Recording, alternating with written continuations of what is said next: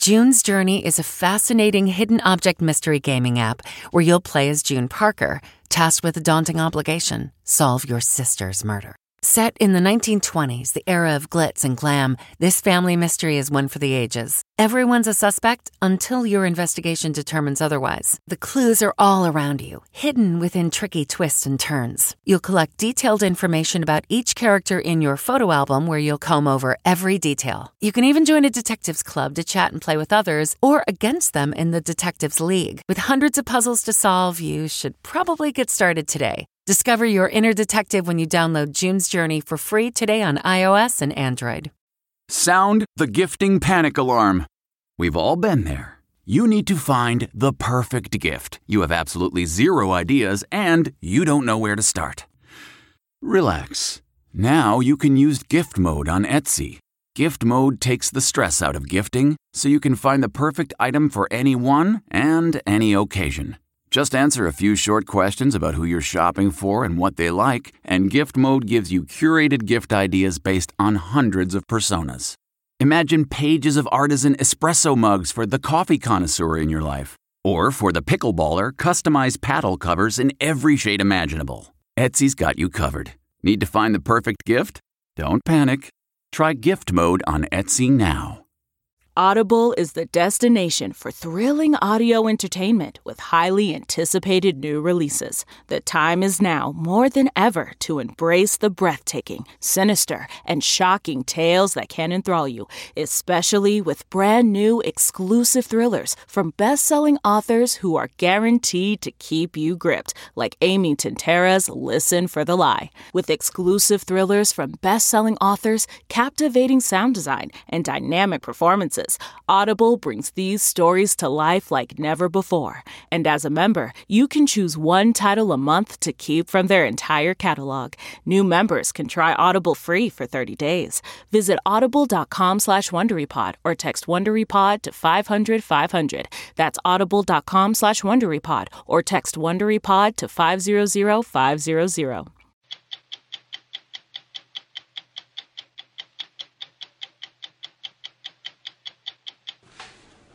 Who copied hundreds of pages of incriminating documents from the Bishop of Buffalo's secret archives? This woman, the bishop's devout executive assistant. She says she couldn't live with the guilt of knowing about priests accused of serious sex crimes being protected. Tonight, she'll tell her story for the first time. Why are you doing this? The reality of what I saw really left me with no other option because at the end of my life, I'm not going to answer to Bishop Malone. I'm going to answer to God. It's been four years since the United States launched a bombing campaign against ISIS in Syria. Last October, ISIS lost control of the city of Raqqa, its headquarters, for more than three years. It was there we met Layla Mustafa, a 30 year old woman in charge of resurrecting this skeleton of a city. So last year, when ISIS was still in charge of Raqqa, women couldn't show their faces in this city. And now you, a woman, you're in charge of the city. How do you think ISIS would feel about that?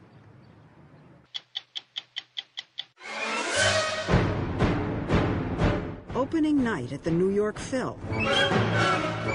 Jaap van Zweden's official debut. Would you consider really good composers of popular music for the symphony orchestra? For special occasions, absolutely. I would love to work with Pharrell, uh, Lady Gaga.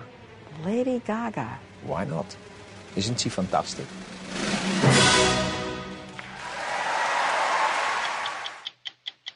I'm Steve Kroft. I'm Lesley Stahl. I'm Scott Pelley. I'm Anderson Cooper. I'm Holly Williams. I'm Bill Whitaker. Those stories tonight on 60 Minutes. What's your next adventure? Everyone deserves a chance to do what they love. Pacific Life helps you reach financial goals while you go after your personal ones. Plans change over time, and your financial solutions can too. Pacific Life has a variety of financial solutions that can help you complement your life goals and passions while managing the uncertainties. Backed by more than 150 years of experience, you can count on Pacific Life to be there so you can go out and keep living your best life. Pacific Life is one of the most dependable and experienced insurers in the industry and has been named one of the 2019 world's most ethical companies by the Ethisphere Institute. The freedom to go after whatever is next for you? That's the power of Pacific. Ask a financial professional about how Pacific Life can help give you the freedom to do what you love, or visit www.pacificlife.com. The Roman Catholic Church is facing its biggest crisis in the United States since the Boston sex abuse scandal 16 years ago. Thirteen states are now investigating whether abuse was concealed by church leaders, including bishops who head each diocese. We have learned one place under scrutiny by federal investigators is Buffalo, New York. In August, information about dozens of accused priests was leaked from the diocese's secret archive. What it revealed infuriated many of Buffalo's 600,000 Catholics. Tonight, you will hear from a priest who will share his direct knowledge about what he has called a cover up. But first, the anonymous whistleblower who uncovered proof that Bishop Richard Malone withheld the names of dozens of priests accused of abuse. Until now, Siobhan O'Connor had carefully kept her identity secret. I've had to rely on God even more than I ever have before. She is the whistleblower who leaked records from the secret archive of the Diocese of Buffalo. Siobhan O'Connor worked closely with Bishop Richard Malone as his executive assistant for three years. Last week, she spoke with the FBI. Some people would say that you betrayed Bishop Malone. I did betray him. And yet I can't apologize for that because there was a greater good to consider.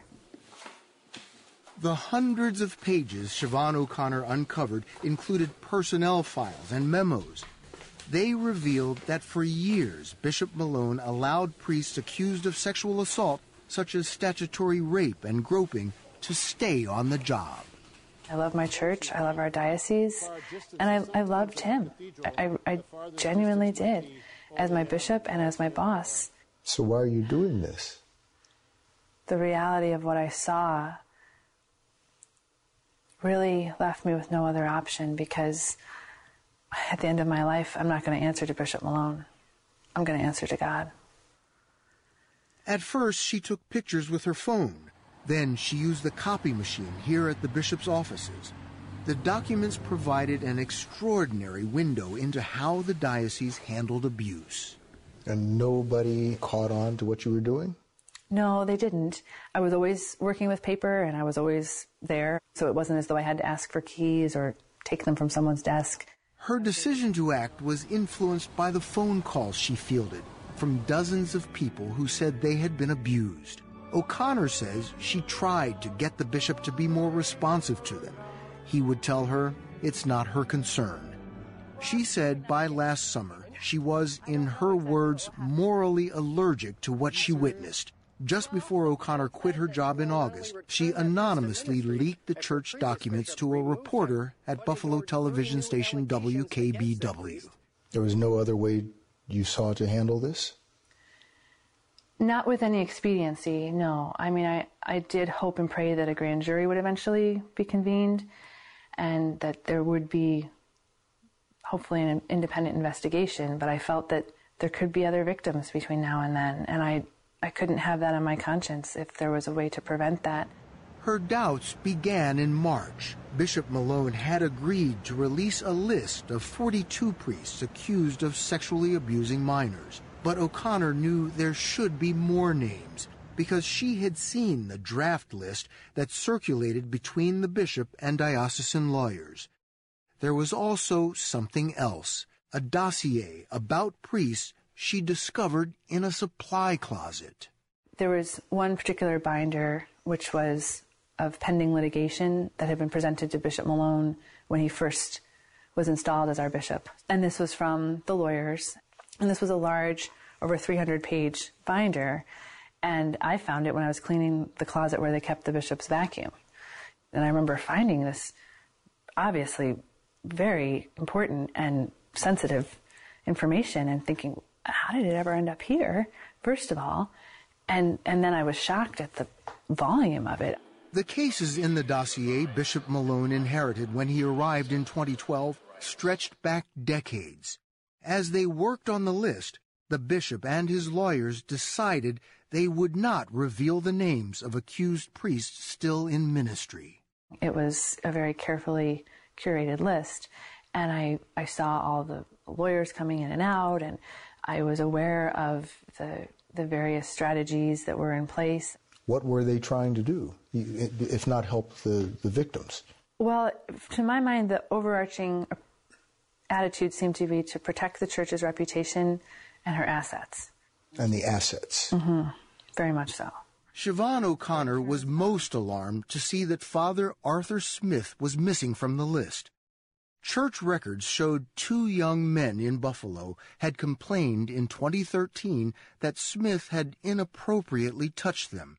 Two years before that, Smith was sent to counseling after repeated contact with an eighth grade boy that included unwanted attention and Facebook messages. Despite what Bishop Malone knew, he endorsed Smith for a job as a cruise ship chaplain. The bishop wrote, I am unaware of anything in his background which would render him unsuitable to work with minor children. Our previous bishop had removed him from ministry, so I always thought it was odd that Bishop Malone had reinstated him. When I explored his file more in depth, that might have really been the moment when I knew that I had to do something with this information. Remember, the diocese list had 42 names. The documents O'Connor revealed put the number of Buffalo priests facing claims of all types of abuse at 118. They had accusations against them, credible accusations? Yes, that's right. What did you think of that? I felt that instead of being transparent, we were almost being the opposite or, or half transparent. Here are the names that we would like you to know about, but please don't ask us about the rest. One of them was Father Fabian Maryanski. His file included an accusation that during the 1980s he had sexual relations with a girl that began when she was just 15. The diocese knew about it, but a note in the file argued Maryanski should be excluded from the list of problem priests. It said, we did not remove him from ministry despite full knowledge of the case, and so including him on list might require explanation. And I remember thinking, if that's the rationale for leaving a priest off, then how can I abide by this? She was not alone. Father Bob Zilliox advised the bishop on church law, including abuse cases. He told us he was disgusted by how the cases he saw were handled. I think the hypocrisy of the lip service. You know, the, yes, Bob, I agree with you. And then I would walk out of an office and nothing would happen. It is exceedingly rare for a Catholic priest to risk challenging his bishop in public. Father Zilliox left his role as the bishop's counsel in May to concentrate on his parish ministry. A lot of cases should have been handled differently. They were not. A lot of cases probably should have gone to Rome at the time. They did not. How many of those priests should have been taken out of the priesthood? I would argue at least eight or nine. How many of them still are in the priesthood here in Buffalo? All of them. All of them. All the guys that should have been removed from the priesthood are still priests. What do you think of that? It's beyond troubling. That's not the church. The church is holy. Those are individuals in the church who are weak and who have made very bad decisions. And because of that, they need to be held accountable for what they've done. Why is it, do you think, that the, the, the clergy fails to get this? I think one of the factors that goes into decision making in terms of administration or leadership within dioceses or in parishes is that there's a certain brotherhood there's a certain mindset that we watch each other's backs. Bishop Malone has the authority to strip Father Zilliox of his duties for going public. But the priest told us he is motivated to speak out by more than the truth. He also is a victim of sexual abuse by a Buffalo priest. And so all of this is really been very painful for me to see how our diocese, how other dioceses have handled this. How old were you when you were abused? I was a 13 year old boy. By a priest? By a priest.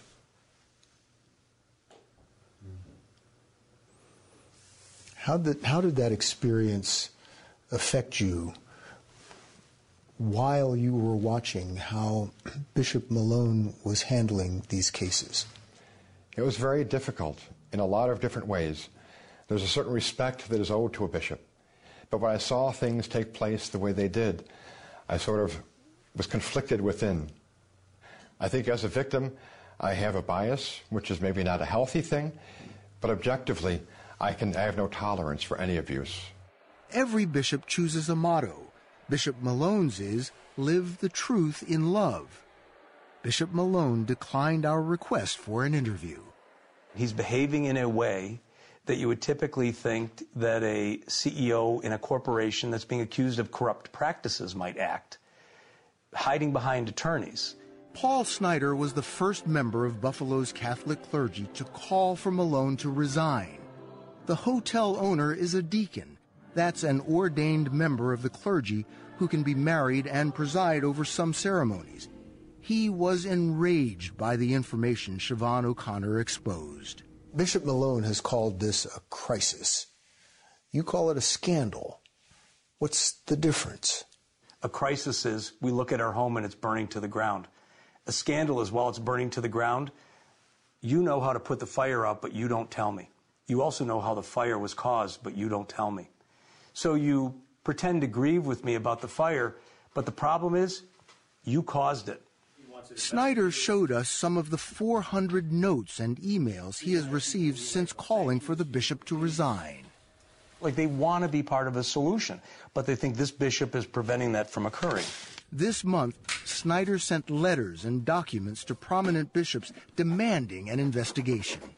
Why do you have faith that the bishops are going to handle this? Well, I don't have faith right now that any particular bishops have the courage to do the right thing. I mean, we all praise our martyrs on Sunday, and we praise and we sing.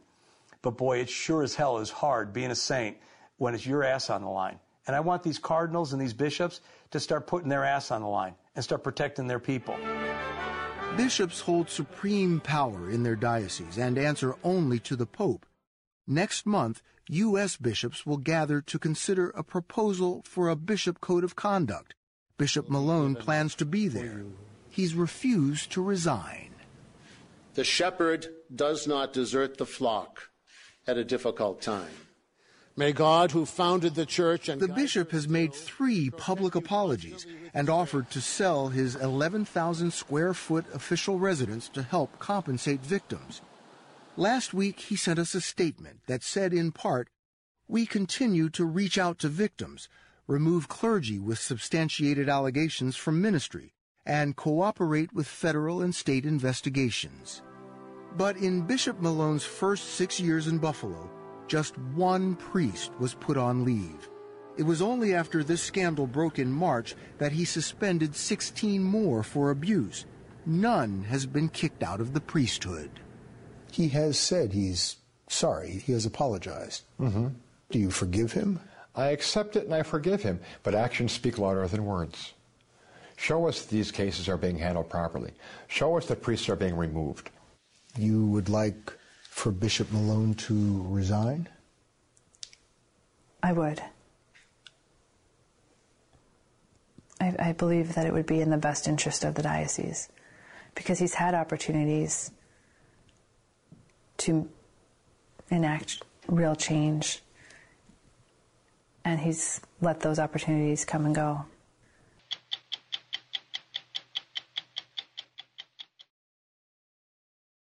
It's been four years since the United States launched a bombing campaign against ISIS in Syria. Today, tens of thousands of the extremists are dead, captured, in hiding or on the run, and the battle is entering its final phase. Americans know about the barbarity of ISIS, but what's less understood is how the US went about destroying ISIS as a military force, who has been fighting alongside American troops, and what remains to be done. Tonight, we'll take you inside America's war against ISIS in Syria. Last October, ISIS lost control of the city of Raqqa, its headquarters for more than three years. We were there as the city shuddered, pummeled by more than 4,000 US coalition airstrikes. Those civilians who could fled to safety, while ISIS snipers and suicide bombers lurked inside the splintered buildings of a ghost town, covered in the stench of death. Raqqa Kifa? When we returned this past June, there were signs of life.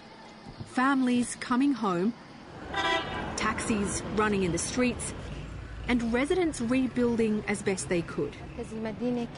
It was there we met Layla Mustafa, a 30 year old woman in charge of resurrecting this skeleton of a city. Is, is this what victory over ISIS looks like? Born and raised here, Mustafa trained as a civil engineer. She was chosen by a group of community leaders to run the new civilian council and is the closest thing Raqqa has to a mayor. So this is Al Naim. No. And this is where ISIS used to execute people. They used to kill innocent civilians in Raqqa, put their heads on spikes for days. They wanted to show brutality in order to make people obey them. ISIS justified its brutality as the only correct interpretation of Islamic law. The same reason the extremists insisted that women cover nearly every inch of their bodies in public. So last year, when ISIS was still in charge of Raqqa, women couldn't show their faces in this city. And now you, a woman, you're in charge of the city. It's a challenge. A challenge to the mentality of ISIS and a challenge for women to emerge from the struggles of injustice, violence, and exploitation. Layla Mustafa told us that many of the Syrian fighters who helped defeat ISIS in Raqqa were women, members of a militia group known as the Syrian Democratic Forces, or SDF. When America was searching for allies on the ground, the SDF stepped forward to fight and die. Block by block, house by house, they became the foot soldiers who took the state out of the Islamic State. Since its peak in 2014, when ISIS brought their reign of terror to a swath of land in Syria and Iraq, roughly the size of Indiana, their self proclaimed caliphate has shrunk to a few pockets in the desert. A senior US military officer told us much of the credit belongs to this man, SDF leader General Mazloum Kobani. He's reclusive and doesn't give many interviews, in part because he's worried he'll be assassinated. How many soldiers do you have under your command? 60,000. How big was your militia when you first started out? When I started out with my comrades, there were 30 of us.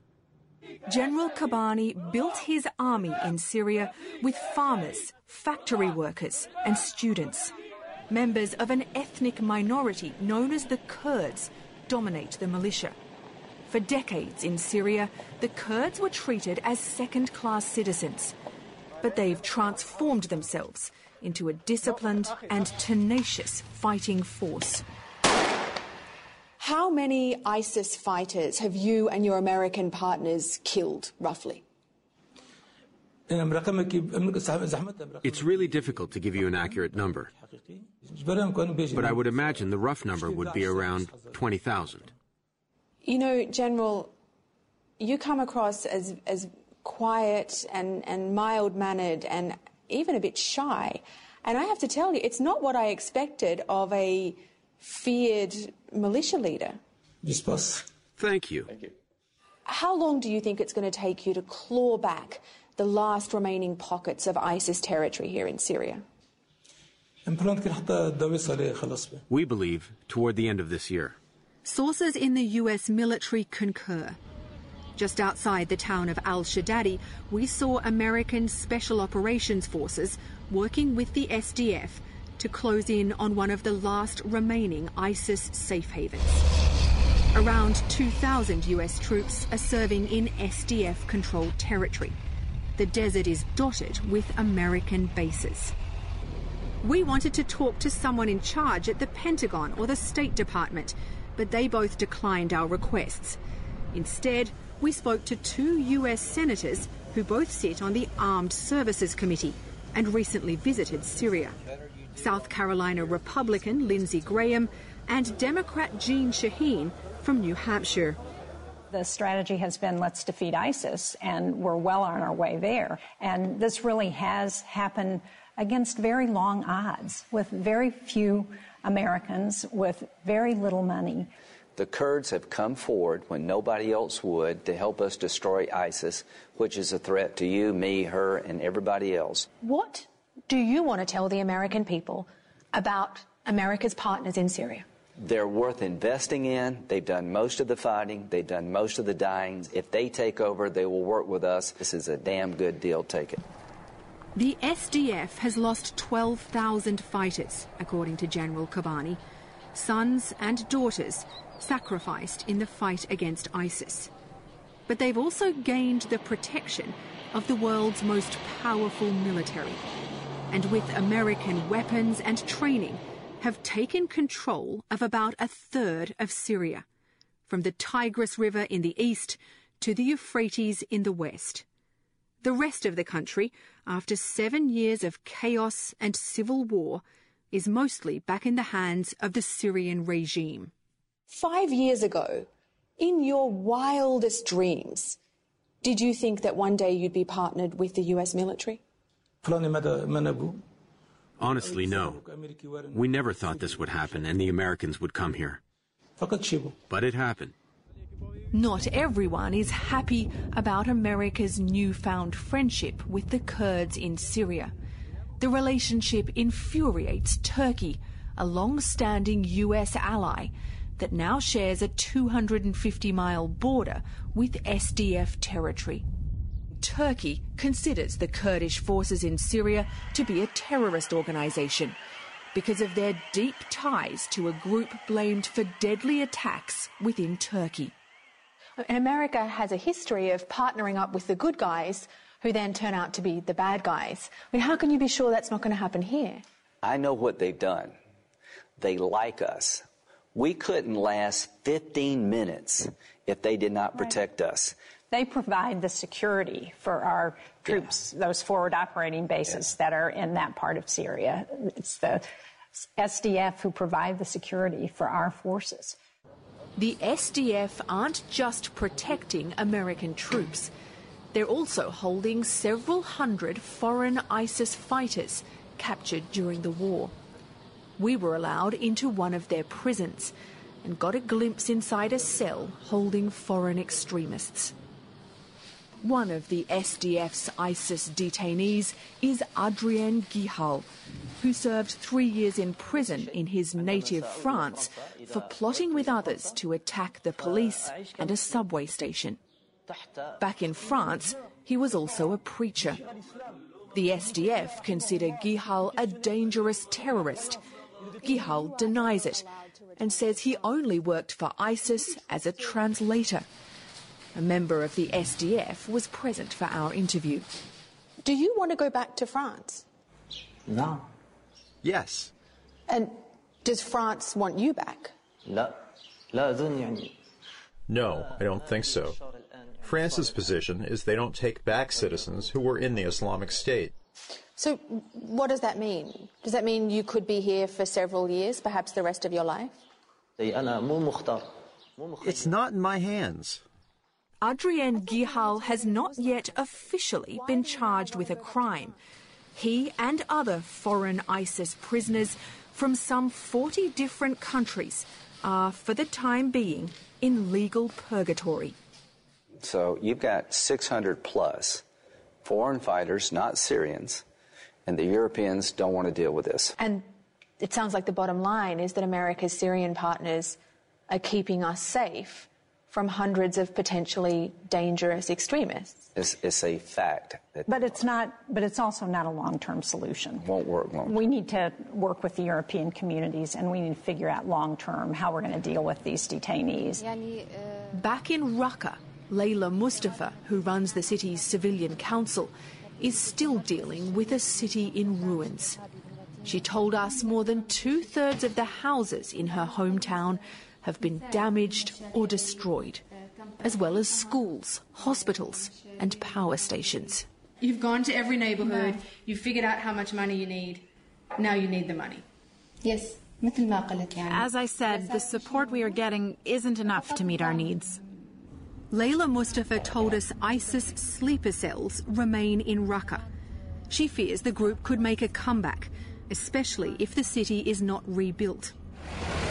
While we were there, the US State Department had temporarily frozen around $200 million of civilian aid.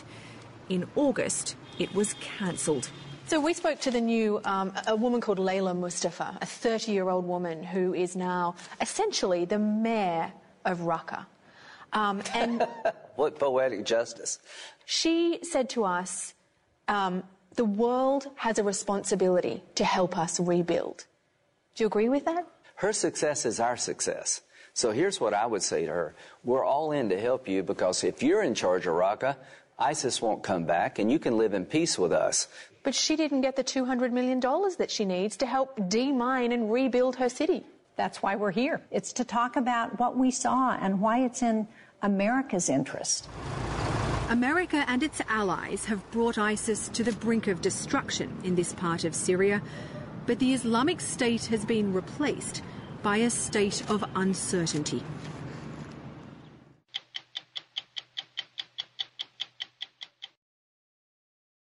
This fall marks the 177th season of a renowned American institution, the New York Philharmonic. It was the first symphony orchestra in North America and is considered one of the finest in the world. Its conductors have included legends Arturo Toscanini, Gustav Mahler, and the most famous ever American maestro, Leonard Bernstein. So, when its most recent conductor, Alan Gilbert, announced he would be departing, the world of classical music was abuzz. Who would be chosen to fill the most coveted orchestra post in the country? The answer? A surprise pick.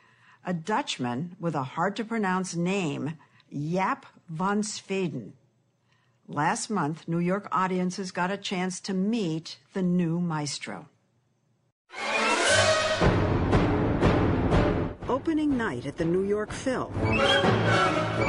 Jaap van Zweden's official debut. In the beginning of this search Yeah. for a new conductor, you weren't even on the list. No, Did you want to be on the list? of course.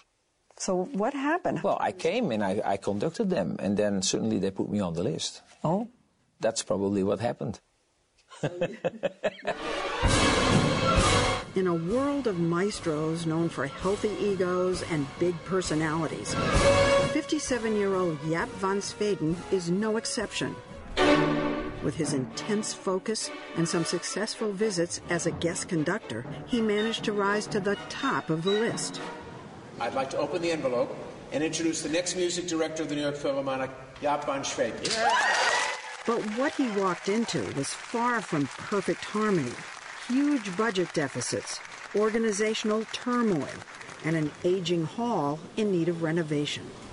A tall order for a man who grew up far from New York City in Amsterdam.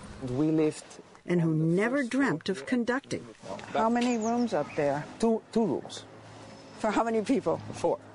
I would not say poor, but we had no money. That sounds poor. My mother had a little hair shop, very little. Uh, and my father was a piano teacher. So the music was in your house growing up? Absolutely. And at the weekends, he played to make some extra money uh, with gypsy violinists. And they would come to our little house and rehearse there.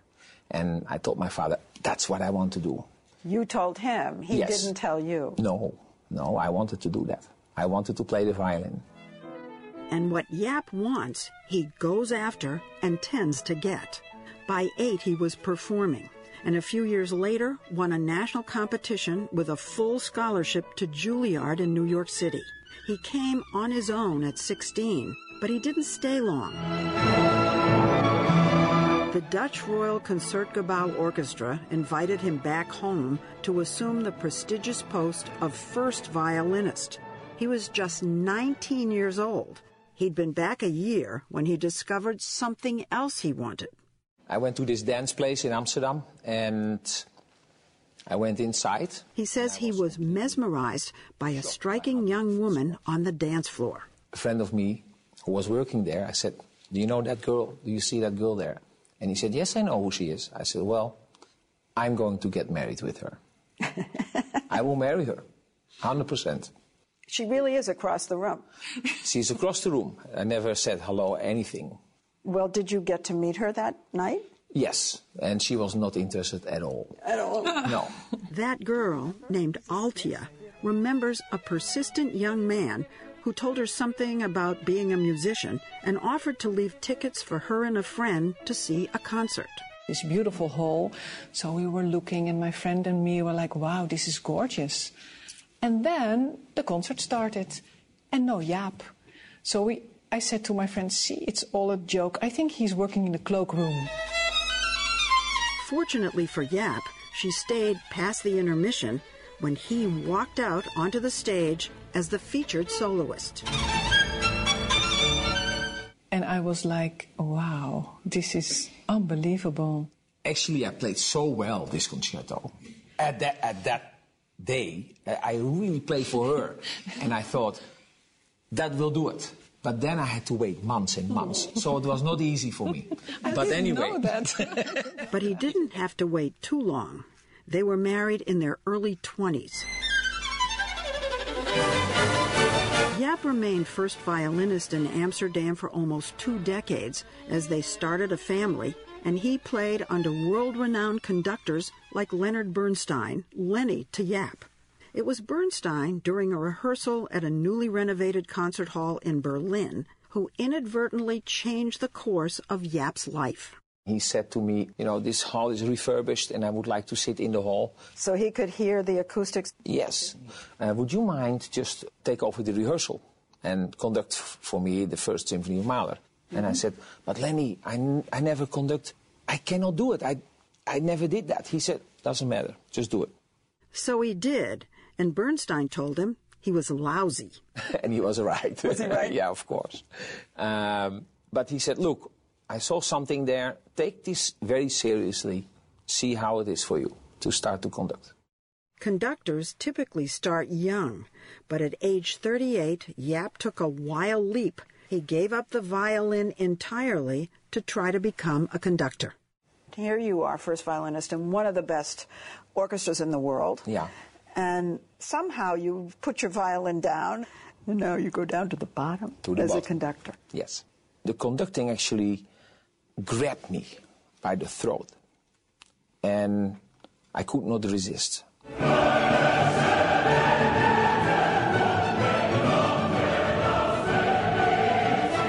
He started conducting wherever he could, and within a decade had become chief conductor of the Dallas Symphony, where his work started attracting national attention. The progress of the Dallas Symphony from when Jaap took over is almost unthinkable. It's so great. Deborah Borda, then president of the Los Angeles Philharmonic, was impressed.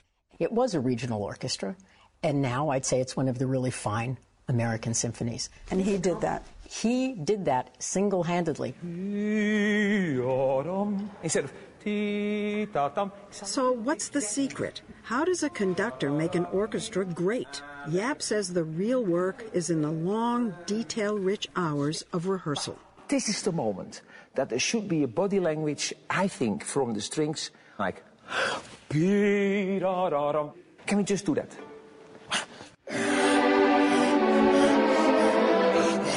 That's where his background as first violinist, Borda says, sets him apart. He knows the orchestra from the inside out. He communicates with each section because they need very specific directions. Please, horns and trumpets. Tee, pop, pop, pom. That serves much better the music. Third horn. This is what makes an orchestra fall in love with him. That's way too loud. And rushed. But it isn't always love. Jaap admits he's demanding. Mm, that is not together. And in Dallas, some musicians complained to the newspaper. Tactics of fear, over demanding, you're, you're, too critical. I still remember that there was somebody who said, Yes, but I'm afraid of you. I said, No, you're not afraid of me. You are afraid of yourself. You did not prepare well. And then blame it on me. Um, but okay, you know, I, I understand that we are all humans, and uh, the best thing is to be as warm as possible. But you are warm. I've been with you for three yeah, days. Yeah, but you did not play in my orchestra yet. No. you won't be warm if I don't prepare. Exactly. Jaap's career has revolved around making music, but music has touched his personal life as well. His and Aaltje's third child, Benjamin, was diagnosed with autism so severe they were told he should be institutionalized. When he was five, they told us he will never be able to live independently. He will never be able to have a relation with you or with his sister and brothers. Never connect. Never no. connect.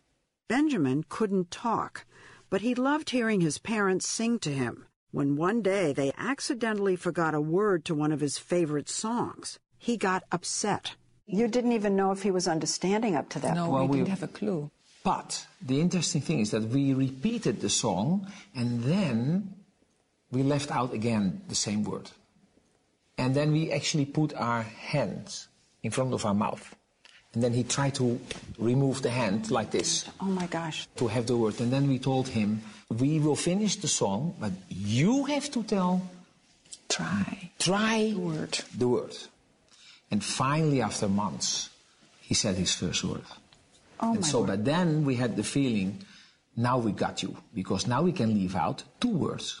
This is Benjamin. Hello. Nice to meet you. Today, at 28, Benjamin not only talks, he's even learned some English. Sit down, please. And he has close relationships with his whole family, including Jaap's father, who recently turned 90. The Van Zwedens have created a foundation that offers music therapy to autistic children throughout the Netherlands and provides a home for young adults with autism where Benjamin now lives as his parents spend more time in New York. And now you come here and see this. I know. As opening night approached, Jaap seemed excited by the challenge. And he has a new partner. Why don't we do something what nobody expects? Deborah Borda, who Jaap personally recruited to leave LA to become the New York Phil's president and CEO. All the orchestras are suffering in terms of audience, age of the audience. Remember, orchestras are creatures of the 18th century. And here we are, well into the 21st century. How do we take these orchestras and make them relevant to our time? Well, marketing for starters. The New York Philharmonic is running sleek, hip TV ads to introduce its new maestro. And he has innovative plans to draw audiences in. You walk on stage. New works by young composers. Late night concerts where people can listen to music over a glass of wine. And $5 performances for New York City workers. Would you consider really good composers of, of popular music for the symphony orchestra? For special occasions, absolutely. And he tossed out a few names that surprised us. I would love to work with Pharrell, uh, Lady Gaga. Lady Gaga. Why not? Isn't she fantastic? Look out, New York Philharmonic. Jaap has been spotted attending raves. Well, when his youngest son, Alexander, is the DJ. But we're not sure he'll be bringing that music to the concert hall anytime soon.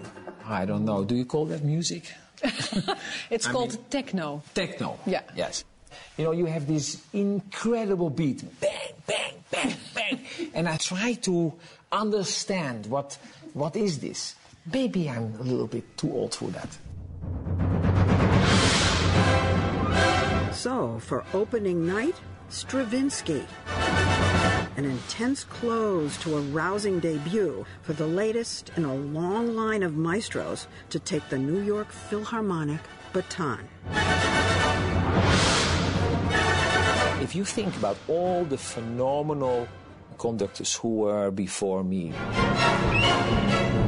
I just can be humble because all those people were chosen and they proved that they were the right choice. And now it's my time to prove that I was the right choice.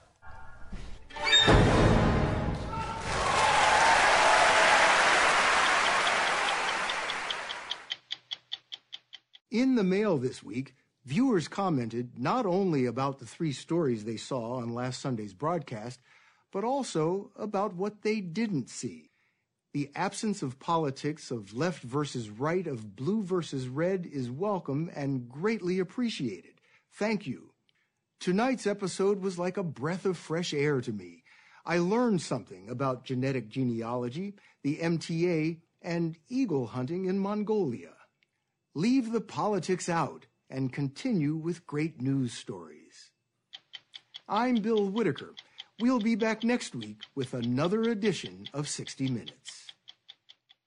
It was the biggest scandal in pop music. The stars of Milli Vanilli, the Grammy-winning multi-platinum R&B phenomenon, were exposed as frauds. But none of this was their idea. So whose idea was it? Enter German music producer Frank Farian. He saw the success of acts like Michael Jackson and Prince, and he wanted in, no matter the cost. So he devised the perfect pop heist. Two once in a lifetime talents who were charismatic, full of sex appeal, and phenomenal dancers. The only problem? They couldn't sing. But Frank knew just how to fix that. Wondery's new podcast, Blame It on the Fame, dives into one of pop music's greatest controversies and takes a never before heard look at the exploitation of two young black artists. Milli Vanilli set the world on fire, but when the truth came out, Rob and Fab were the only ones who got burned. Looking back now, it's hard not to wonder why did everyone blame them and not the man pulling the strings? Follow Blame It on the Fame, Milli Vanilli on the Wondery app or wherever you get your podcasts. You can binge all episodes of Blame It on the Fame early and ad-free right now by joining Wondery Plus.